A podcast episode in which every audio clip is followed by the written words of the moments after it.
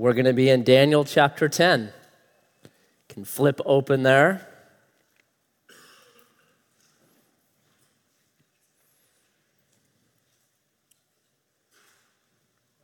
Father, I thank you for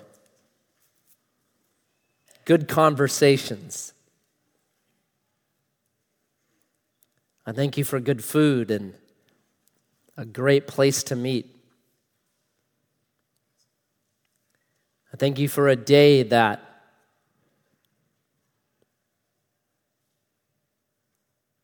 each one of us has seen. You supply all of our needs according to your riches and glory. And so we say thank you. Thank you for safety. Thank you for relationships. Thank you for love. Thank you for your spirit, Lord, that is even now, even this day, even this moment, holding evil at bay. Thank you for your word. We can gain insight. It's sharp, it's powerful, it discerns, it's alive. So tonight, Lord, may we be like the disciples on the road to Emmaus. May our hearts burn within us because of Scripture. May the kindling that is the Bible be ignited by your Spirit in every heart, we ask. So speak, may we listen. And we ask this in Jesus' name. Amen. Amen. So, who's seen the movie The Three Amigos? Okay. My favorite scene is they're using real bullets. Right? You know that scene? If you don't know the movie, The Three Amigos, it's set like 100 years ago. And they're like in a silent film and they do these this little routine against the bullies every time. And they always win and they always, you know, they're the good guys. They always win. Well, their show gets canceled and they're like, oh no, what are we going to do? Well, there's this little tiny, tiny, tiny town in Mexico that they'd get the broadcast. And so they'd watch the show every week and they thought it was real. They thought this is news, not a Hollywood show. They're like, yeah, the heroes. Well, they had a really, really bad bully who was bullying them. So, right about the time their show gets canceled, they get a call from this city in Mexico, and they're like, come down here and help us. They're assuming, oh, they want us to go down there and do our little song and dance. So, they're great. So, they go down there, and the bullies show up. And so, there's just this classic conversation, right? They go marching up to them in their like gaudy outfits, and they're like all dirty, like chew spits coming out the side of their mouth, and they're just like, no teeth. And they're like, okay, tell us that we're going to die like dogs. Huh? No, say you're going to, you're going to, no, we will not die like dogs. And they do their whole like running around thing. And so the guy's like, I like them. They're funny. Just kill one of them. so the guy's like, bang! And then just clips. I think it's Dusty Bottoms or whatever his name is, right? He falls on the ground. He's like, ah, What happened to you? What happened to you? He gets up, I don't know. They're using real bullets. Daniel 10 is they're using real bullets. It's a glimpse behind the game that sometimes life can be to a reality of very powerful beings. That somehow you have an angel not able to get through something for three weeks because of a power over Babylon, where he has to call in reinforcements just to be able to get a message through to one of God's people. How strange is that? Right? It's they're using real bullets. So the last 3 chapters of Daniel are pretty like they're using real bullets. And it gives us insight into both the physical manifestations of this realm like what you see in chapter 10, as well as what God is doing about it. It's a fascinating section. It gets very historical, and we'll see that. But to place it in context, if you're here last week, Daniel had read this prophecy in Jeremiah, and the prophecy said, You're going to be in Babylon for 70 years. Well, he'd been in Babylon for like 67 years. So he's like, Cool. Three more years and we get to go home. And then God comes to him and says, Actually, it's going to be much harder than that.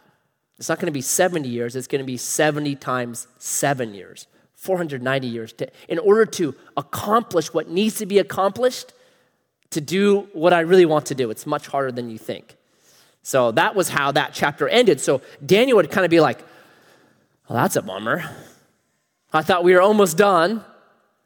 And now I'm being told, no, actually, you'll never see this. It's going to be much harder. All right, so that's chapter 10, verse 1. In the third year of Cyrus, king of Persia, a word was revealed to Daniel who was named Belteshazzar, and the word was true, and it was a great conflict. And he understood the word and had understanding of the vision. In those days, I, Daniel, was mourning for three weeks. I ate no delicacies, no meat or wine entered my mouth, nor did I anoint myself at all for the full three weeks. On the 24th day of the first month, as I was standing on the bank of the great river, that is the Tigris, I lifted up my eyes and looked, and behold, a man clothed in linen, with a belt of fine gold from Uphaz around his waist. His body was like beryl, his face like the appearance of lightning, his eyes like flaming torches, his arms and legs like the gleam of burnished bronze, and the sound of his words like the sound of a multitude. And I, Daniel, alone saw the vision. For the men who were with me did not see the vision, but a great trembling fell upon them, and they fled to hide themselves. So I was left alone and saw this great vision, and no strength was left in me. My radiant appearance was fearfully changed. Isn't that awesome? I was looking really good, and then all of a sudden it changed and I retained no strength. Then I heard the sound of his words, and as I heard the sound of his words, I fell on my face in a deep sleep with my face to the ground. So, around 536 BC is when this takes place. How old is Daniel? He's over 80. Minimally, he's 85. He's somewhere 80 plus years old. Is he still useful to the kingdom? Oh my goodness. 10, 11, 12, right? It always saddens me to talk to people and for them to say, man, I used to be involved, or I used to do this, or I used to go, whatever it was, I used to. Like, really? What are you doing now? Like, what's the excuse? It can't be that you're too old because Daniel was probably old. Anyone over 85 here? Okay, no one has. Well, all right. So Chuck can he can take a breather. the rest of us cannot. Right? Old. Uh, we need more Caleb's who's like, I'm 84 and I'm still strong and I'm still going. John Wesley, he is said he was a circuit preacher for a long time. It was said that he logged 300,000 miles on horseback. Can you imagine that? I mean, that's, that's hell to me right there. He preached 40,000 sermons. And at 80 years old, he complained that he was slowing down and he could only preach two sermons a day. That's a phenomenal guy right? Just going for it. So here's what we know. Probably why Daniel's mourning at this point. In 538 BC, there was an edict. You guys can go back to Jerusalem. You can go back. Very few people did it. They were happy in Babylon. We don't want to go back there. And so Daniel would hear word back every once in a while from Jerusalem, and the situation there was really bad. So his heart is breaking over his city.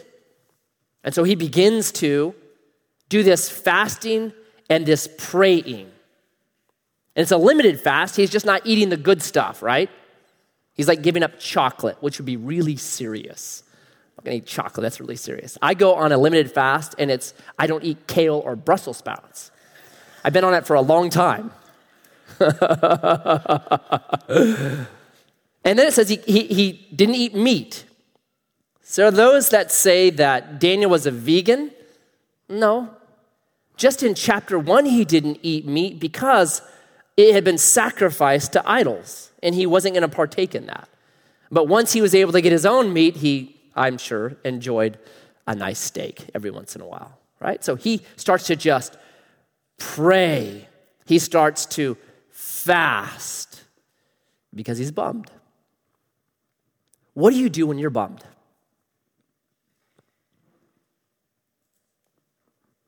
You pray and fast? I think a lot of us, and I'll speak for myself, complain. That's what we do. I think if we spent more time praying, we'd have a lot less things to complain about. Daniel's a great model. He hears this, he, it's, it's hurting him. He's, he just says, I'm going to spend some time praying and fasting. And then guess who appears? No one's exactly sure, but I would say this it's Jesus. And if you compare Daniel 10 to Revelation 1, which we know is Jesus, the Alpha and Omega there, there's just so many similarities. You can do that on your own. So for me, it seems like it's Jesus, right? Like, like there's similar, like arms of bronze, you know, just big old, it's Jesus. When you think about Jesus, what image comes to your mind? It's the European picture of him, right? The Western European. Was Jesus Western European?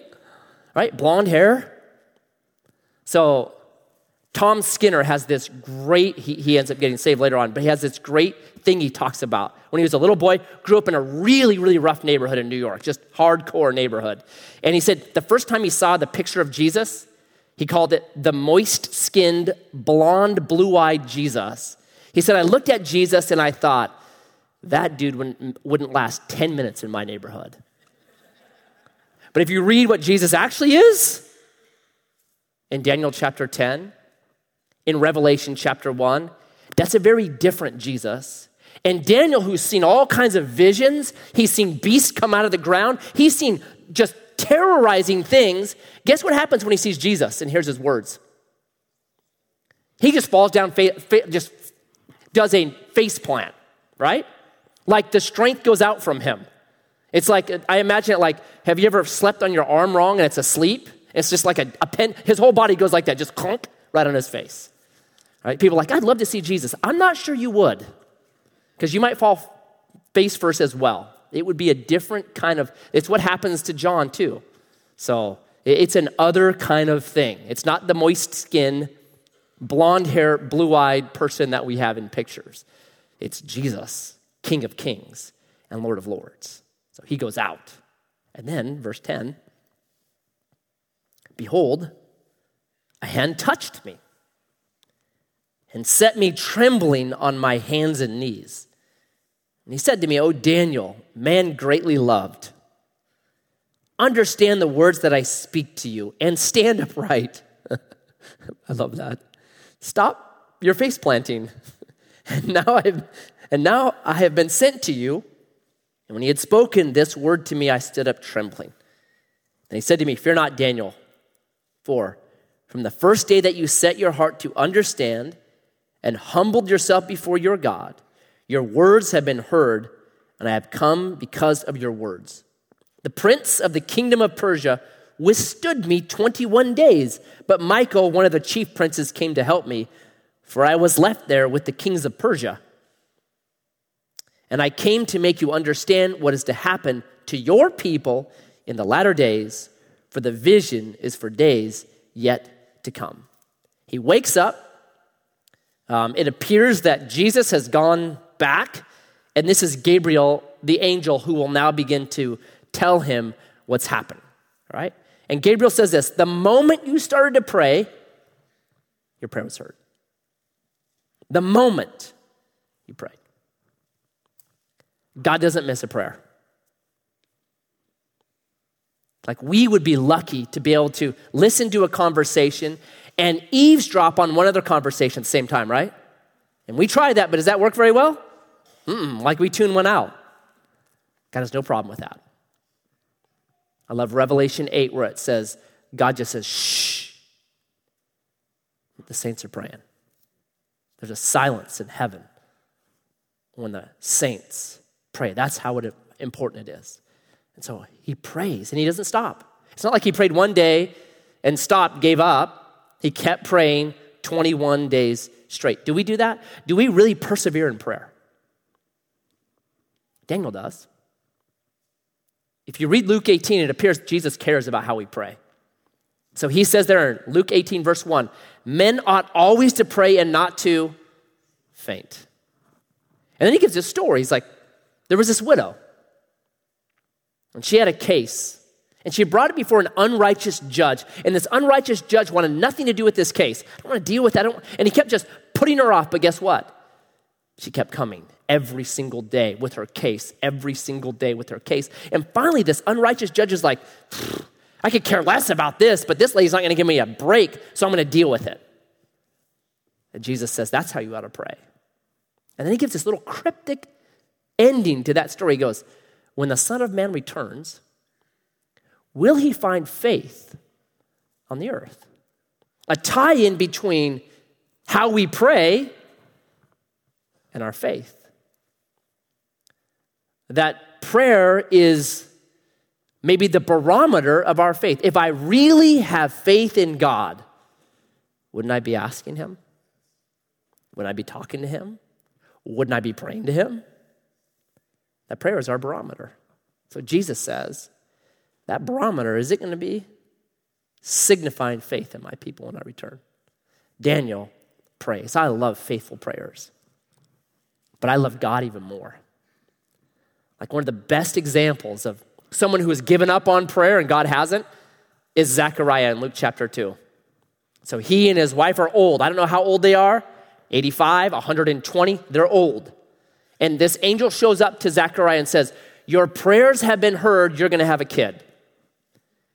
How many years had it been since they had stopped praying that prayer? 60 years? 50 years? I can just imagine him like, What prayer? Man, I'm old. I don't even remember praying that prayer. Are you kidding me? But God didn't forget. I remember your prayer, and I'll answer it at the right time. And then verse 14 is a real key, and it'll keep you on track, I think, because it says this that this vision, chapter 10, 11, and 12, it's for who? Your people. It's not for America. Going to find USA in here. It's for your people. It's for the Jewish people. It's for the nation of Israel. That this is for your people. And you have to put everything through that lens. All right, so, verse 15 when he had spoken to me according to these words, I turned my face toward the ground and was mute. I love that. And behold, one in the likeness of a, of a children of man touched my lips. Then I opened my mouth and spoke. I said to him who stood before me, Oh Lord, by reason of the vision, pains have come upon me, and I retain no strength. How can my Lord's servant talk with my Lord?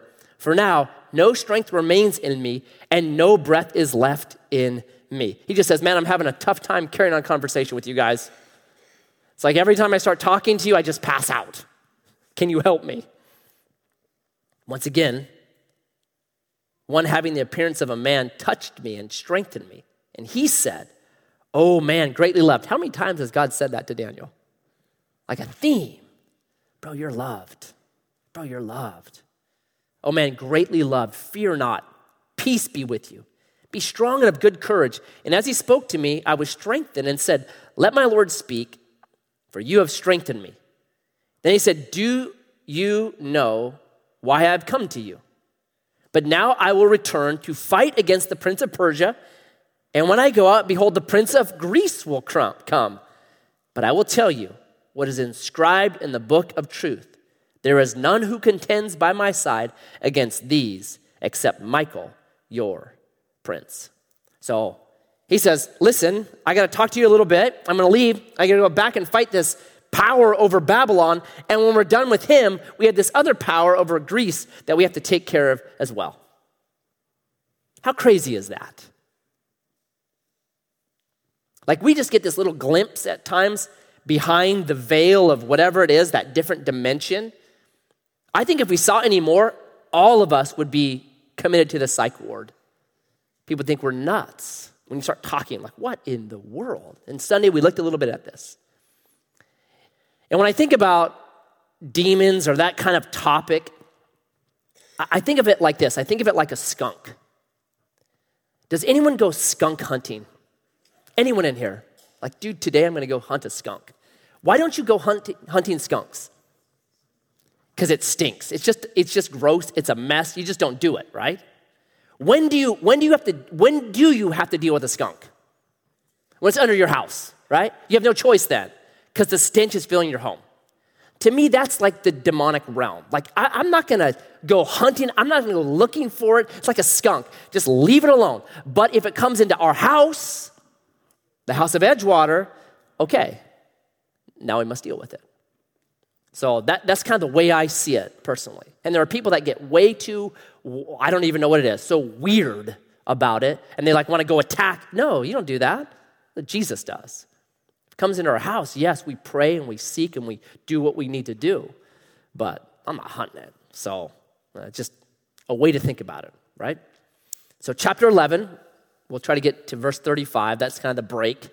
Um, it's history. This is a history lesson. But for Daniel, it was prophecy. And it's about his people, verse 14. This is about the Jews. This isn't about anything else, right? So there's this, this, the northern king and the southern king, and they go back and forth, northern king, southern king. And what it is, is this it's the area of Syria, and it's the area of Egypt. Area of Syria, king of the north, area of Egypt, king of the south. What lies right in between those two countries? Israel.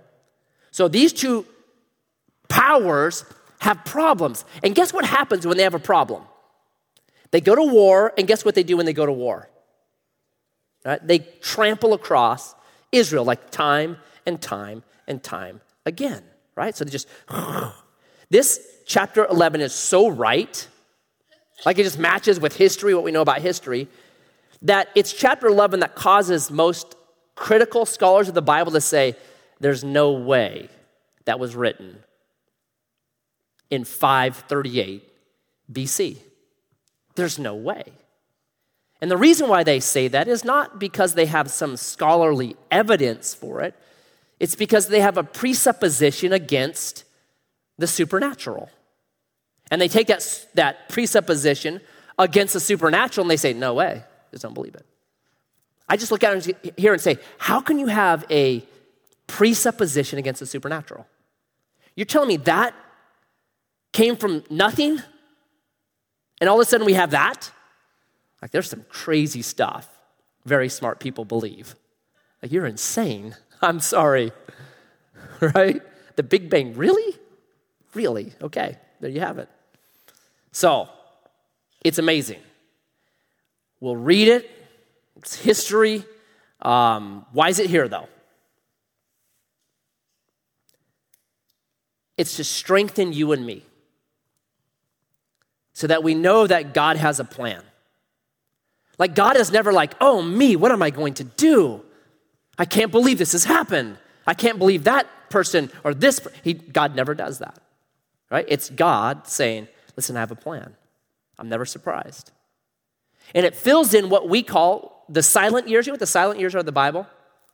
From the book of Malachi, written about the 400 BC, until the book of Matthew, there was no new prophetic words given to Israel. So we call that the silent years. But we're actually given what's going to happen in their silent years right here in chapter 11. So it kind of fills that in.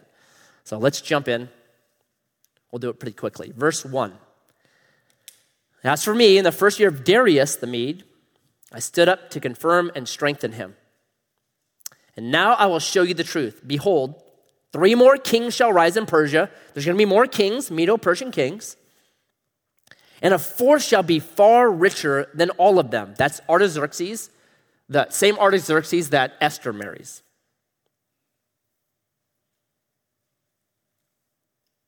And when he has become stronger through his riches, he shall stir up all against the kingdom of Greece, that a mighty king shall arise, who shall rule with great dominion and do as he wills. And as soon as he has risen, his kingdom will be broken and divided toward the four winds of heaven, but not to his posterity, nor according to the authority with which he ruled. For his kingdom shall be plucked up and go to others beside these. Okay, so Medo Persians come, Artaxerxes, uh, he makes a mistake. He thinks he's going to go over to Greece or that region, Macedonia, and kick some tail. All he does is stir the hornet's nest, makes it kind of like, oh, we don't like the Medo Persians. So he does that. Well, after a while, Philip, the king, dies, and his son takes over. His name is Alexander the Great. And Alexander the Great is like, I don't like what they did to my dad. And so there's this battle, it's a famous battle, the Battle of Issus in 333 BC, where he, uh, just overwhelming odds, like three to one, depending on who you read, like he should have never won this battle, routs the Medo Persians. And he begins this conquest from Macedonia. He just sweeps in 10 years across the entire known world and takes it. Right? So that's who the mighty king of verse 3 is. So he gets up, he's 33, and then dies in Babylon from something. Gets sick, gets poisoned, who knows? He has two sons. They're killed. So he has no, his own posterity does not take over. Who takes over? His four generals. So that's the four winds. They go out, the four generals take over, each of them taking a chunk of this thing. So from here it gets super complicated. So I have a slide, you can put it up. And I'll leave that up. So if that looks complicated, that's simple compared to how it could be, right? So you can just reference this, and I'm just gonna go, here's the history of what this chapter is saying took place, and it was fulfilled perfectly. You can read anything you want. If you want that slide, yeah, you can take a picture, or you can ask Josh. Maybe he'll get you one. All right? So here's what happens His kingdom is divided. Two of them that are gonna center on is the, the Ptolemy and the Seleucid empires, which are the kings of the north and the kings of the south. Okay, so verse 5. I tried to make it even simpler, but I couldn't. Then the king of the south shall be strong, but one of his princes shall be stronger than he and shall rule. And his authority shall be a great authority. After some years, they will make an alliance. And the daughter of the king of the south shall come to the king of the north to make an agreement. But she shall not retain the strength of her arm, and he in his arm shall not endure, but she shall be given up, and her attendants, he who fathered her, and he who supported her in those times. Here's what happens there's a marriage of peace. So the king of the north Seleucus I, divorces his wife, and her name was Laodicea. There's actually a city named after her. So he divorces Laodicea, puts her away, and marries the daughter of the king of the south. Her name is Bernice. Um, she's part of the Ptolemy Empire.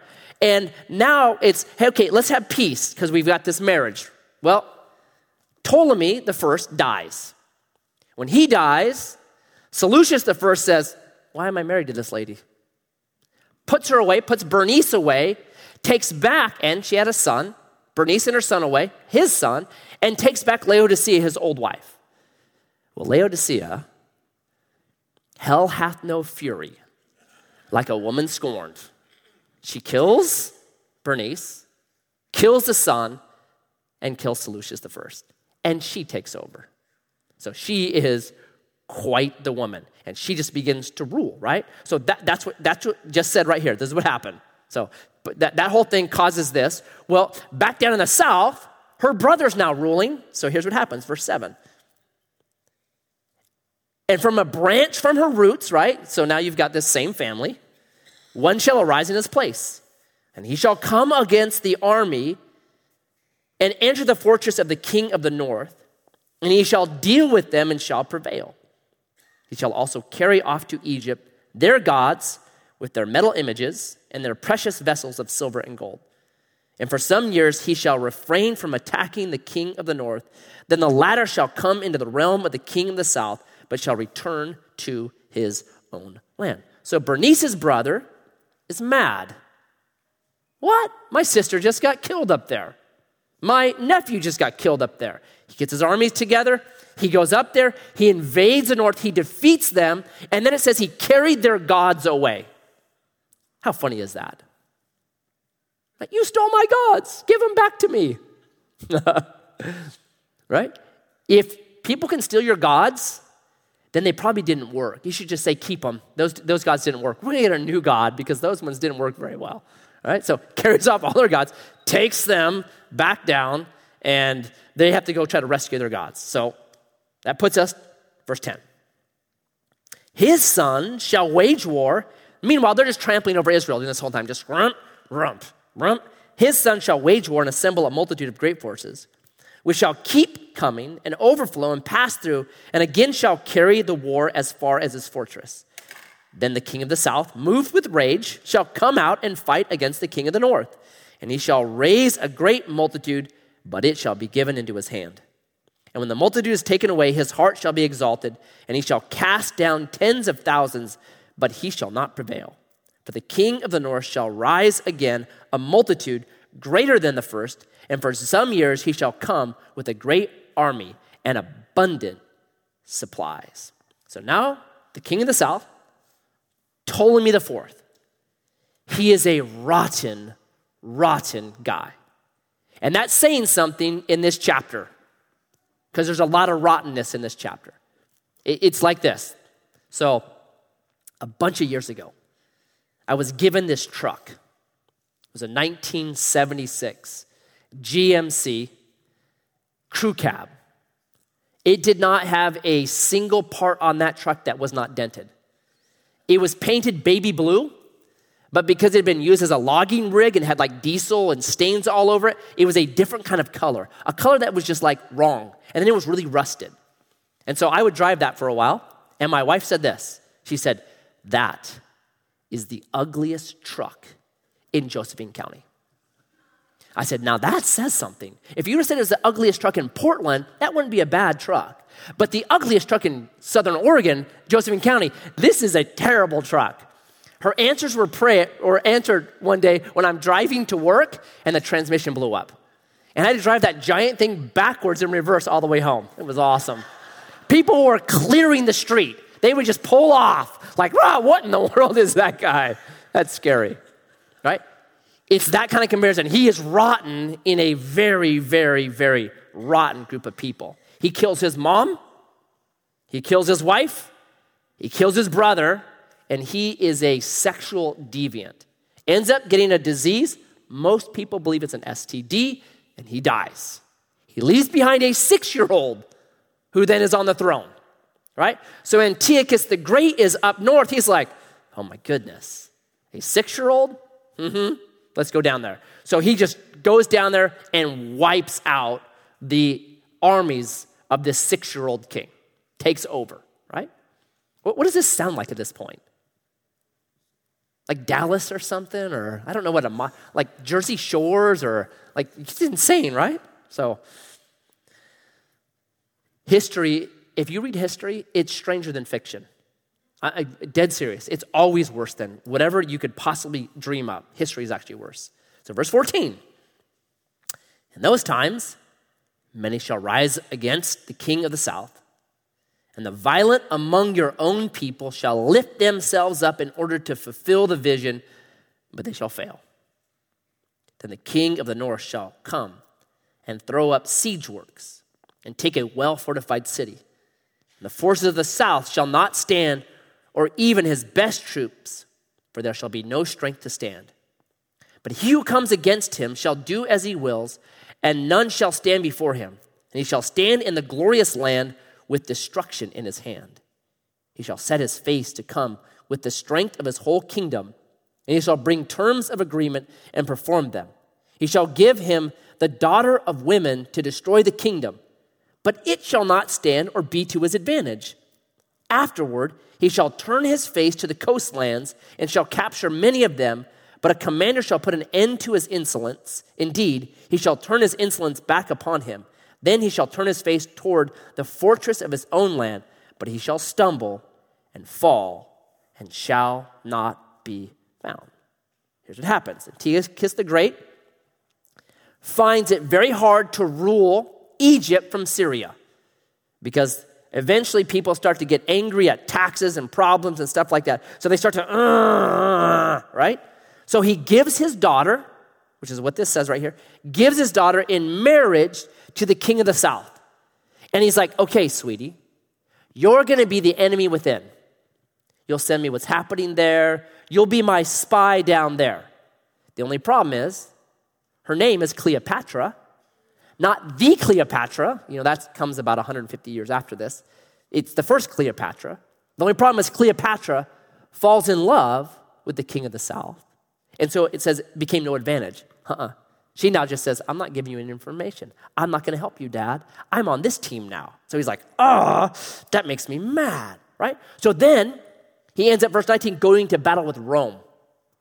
Big mistake. Rome is now ascending. They defeat Antiochus the Great. They take 20 of his nobles, his top dudes, as hostages, which was very common to do. Like, if you revolt against us again, we just cut the, all these people's heads off. One of the hostages was a guy named Antiochus Epiphanes. Perhaps you remember him. If you don't, we'll talk about him again because he comes up again. So he goes off to Rome for a while.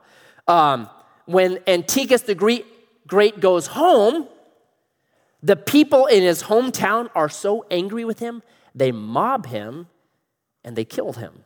Verse 19 He shall stumble and fall and shall not be found. His own people just say, We're done with you, dude. You're dead. So they kill him? Um, anyone want to be king after all this? No thanks, man. I'll just raise a family out in the country somewhere. I do not want to be king. Verse 20 Then shall arise in his place one who shall send an exactor of tribute for the glory of the kingdom.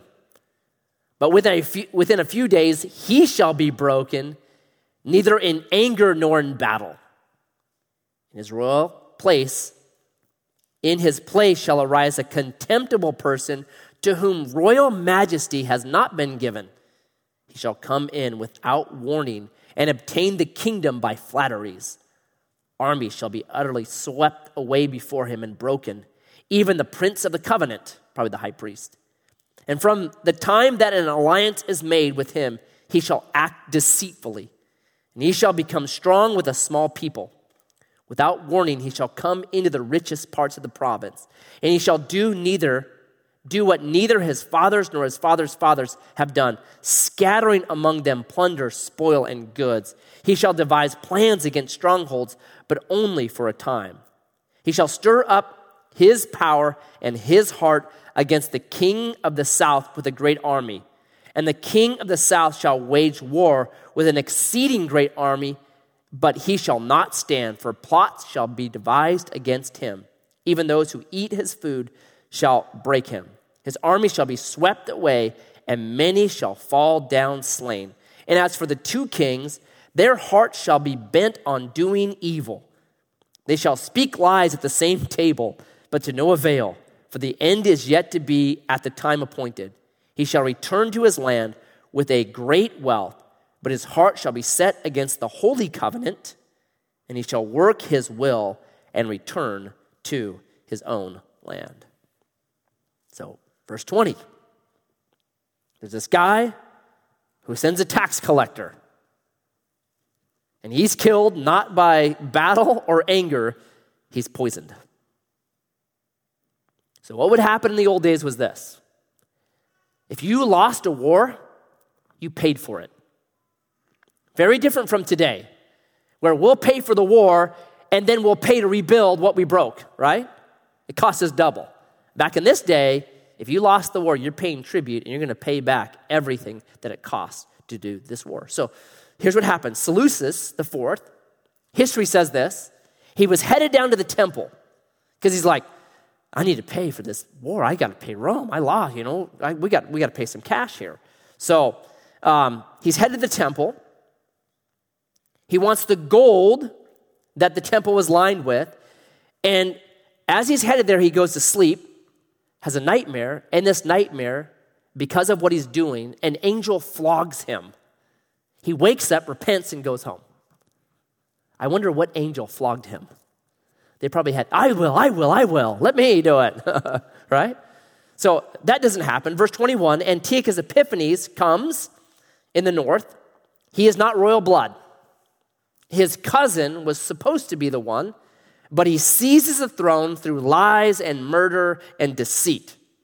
Heads down south because Egypt is the breadbasket. Rome knew this. They had to keep Egypt because it was the breadbasket. So goes down there, defeats them, gets all this cash, brings it back up. But verse 28 says he has this problem against the Holy Covenant.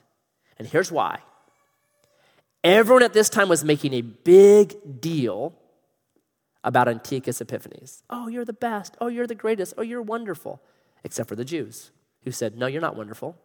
No, you're not God. No, we don't like you. So he has this chip on his shoulder against Jews in Israel, right? So, one little section and we're done.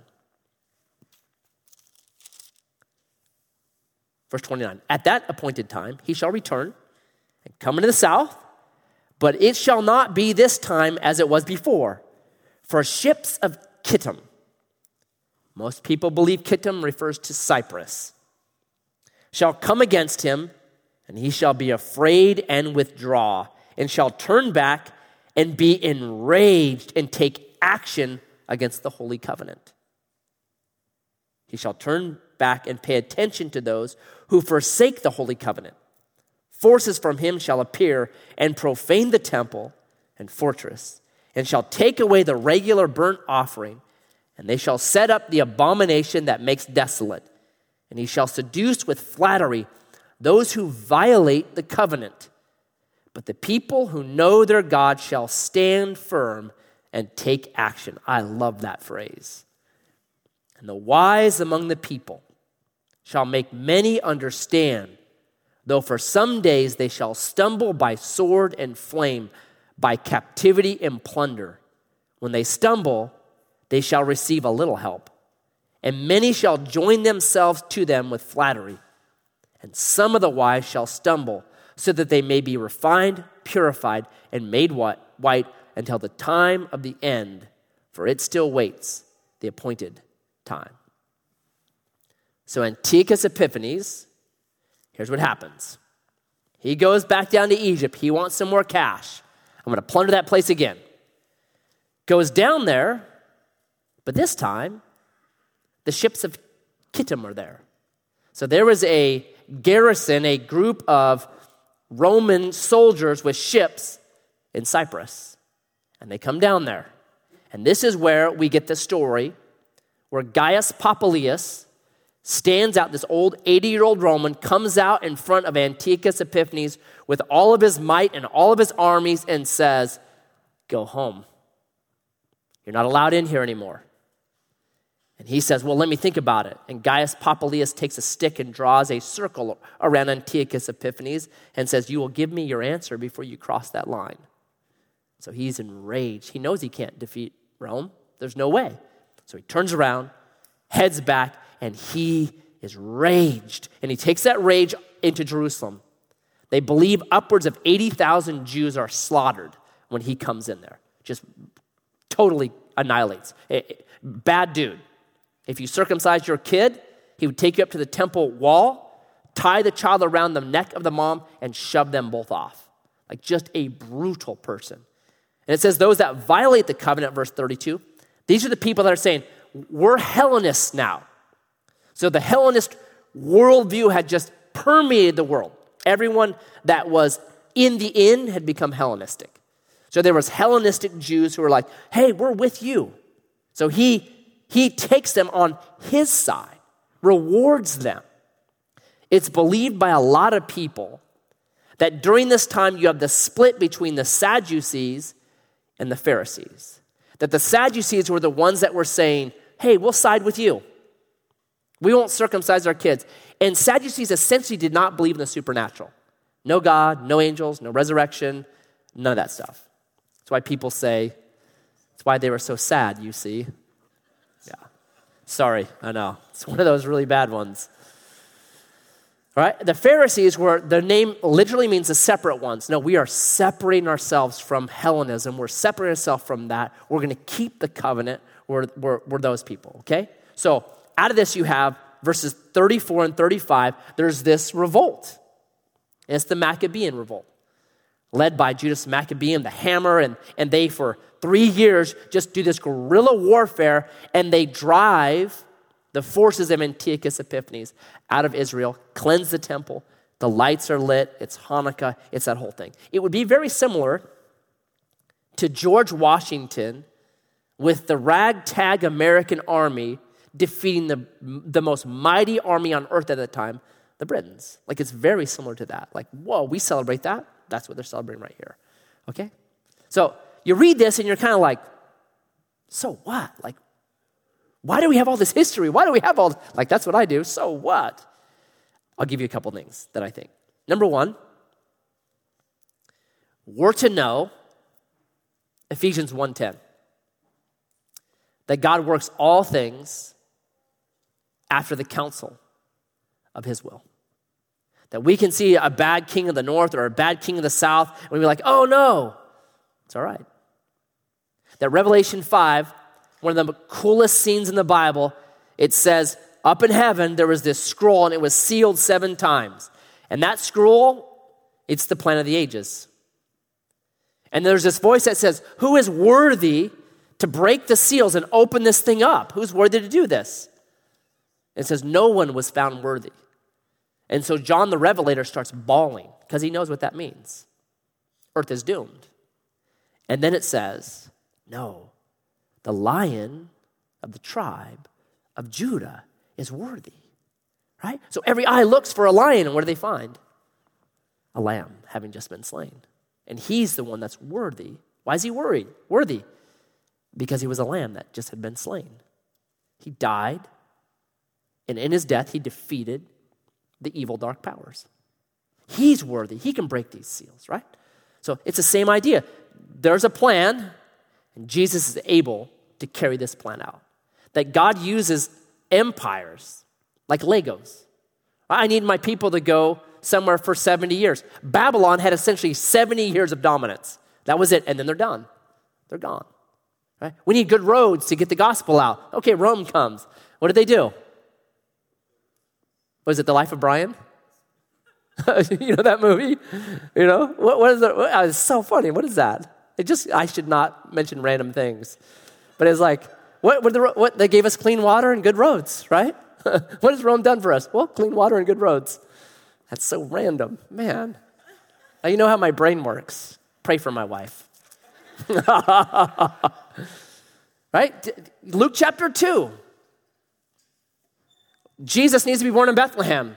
Mary and, Mar- Mary and Joseph are up in Nazareth. How do I get them down there? Caesar Augustus decides to tax the whole land. They're down in Bethlehem, right? Like Legos. That's what you see. So people watch the news and they freak out about something and they'll say, Matt, I can't believe how bad it is. My answer is always this I can't believe it's not worse. Are you kidding me? You read history, it could be so much worse. Be thankful. God's at work. He can use evil like taxes to get his will done. He'll use what he hates to get what he loves. So, these kind of chapters, what they're supposed to do for us is this He wants a redeemed people that will exist with him in Eden, a new Eden called New Jerusalem. And there's nothing that's going to stand in the way of that. No empire, no evil, nothing. It will be done. So when we read it, we're supposed to say, ah, we trust Jesus. And then we go out and we do good and we don't lose our hope in Him. Trust Jesus, do good, hope in Him. There's nothing better than that. And so, Jesus, today, may we trust you. You are worthy to loose the seals May we trust you. May we go out and do good, being salt and light, letting our good works so shine that men see them and they glorify you, our Heavenly Father. And may our hope be firmly put in you, not in a government, not in an empire, not in an economy, not in a job, not in anything but you. May our hope be put in you. So may we go from here trusting, believing, hoping, and doing. And I ask this in your name. Amen. Amen. God bless you guys.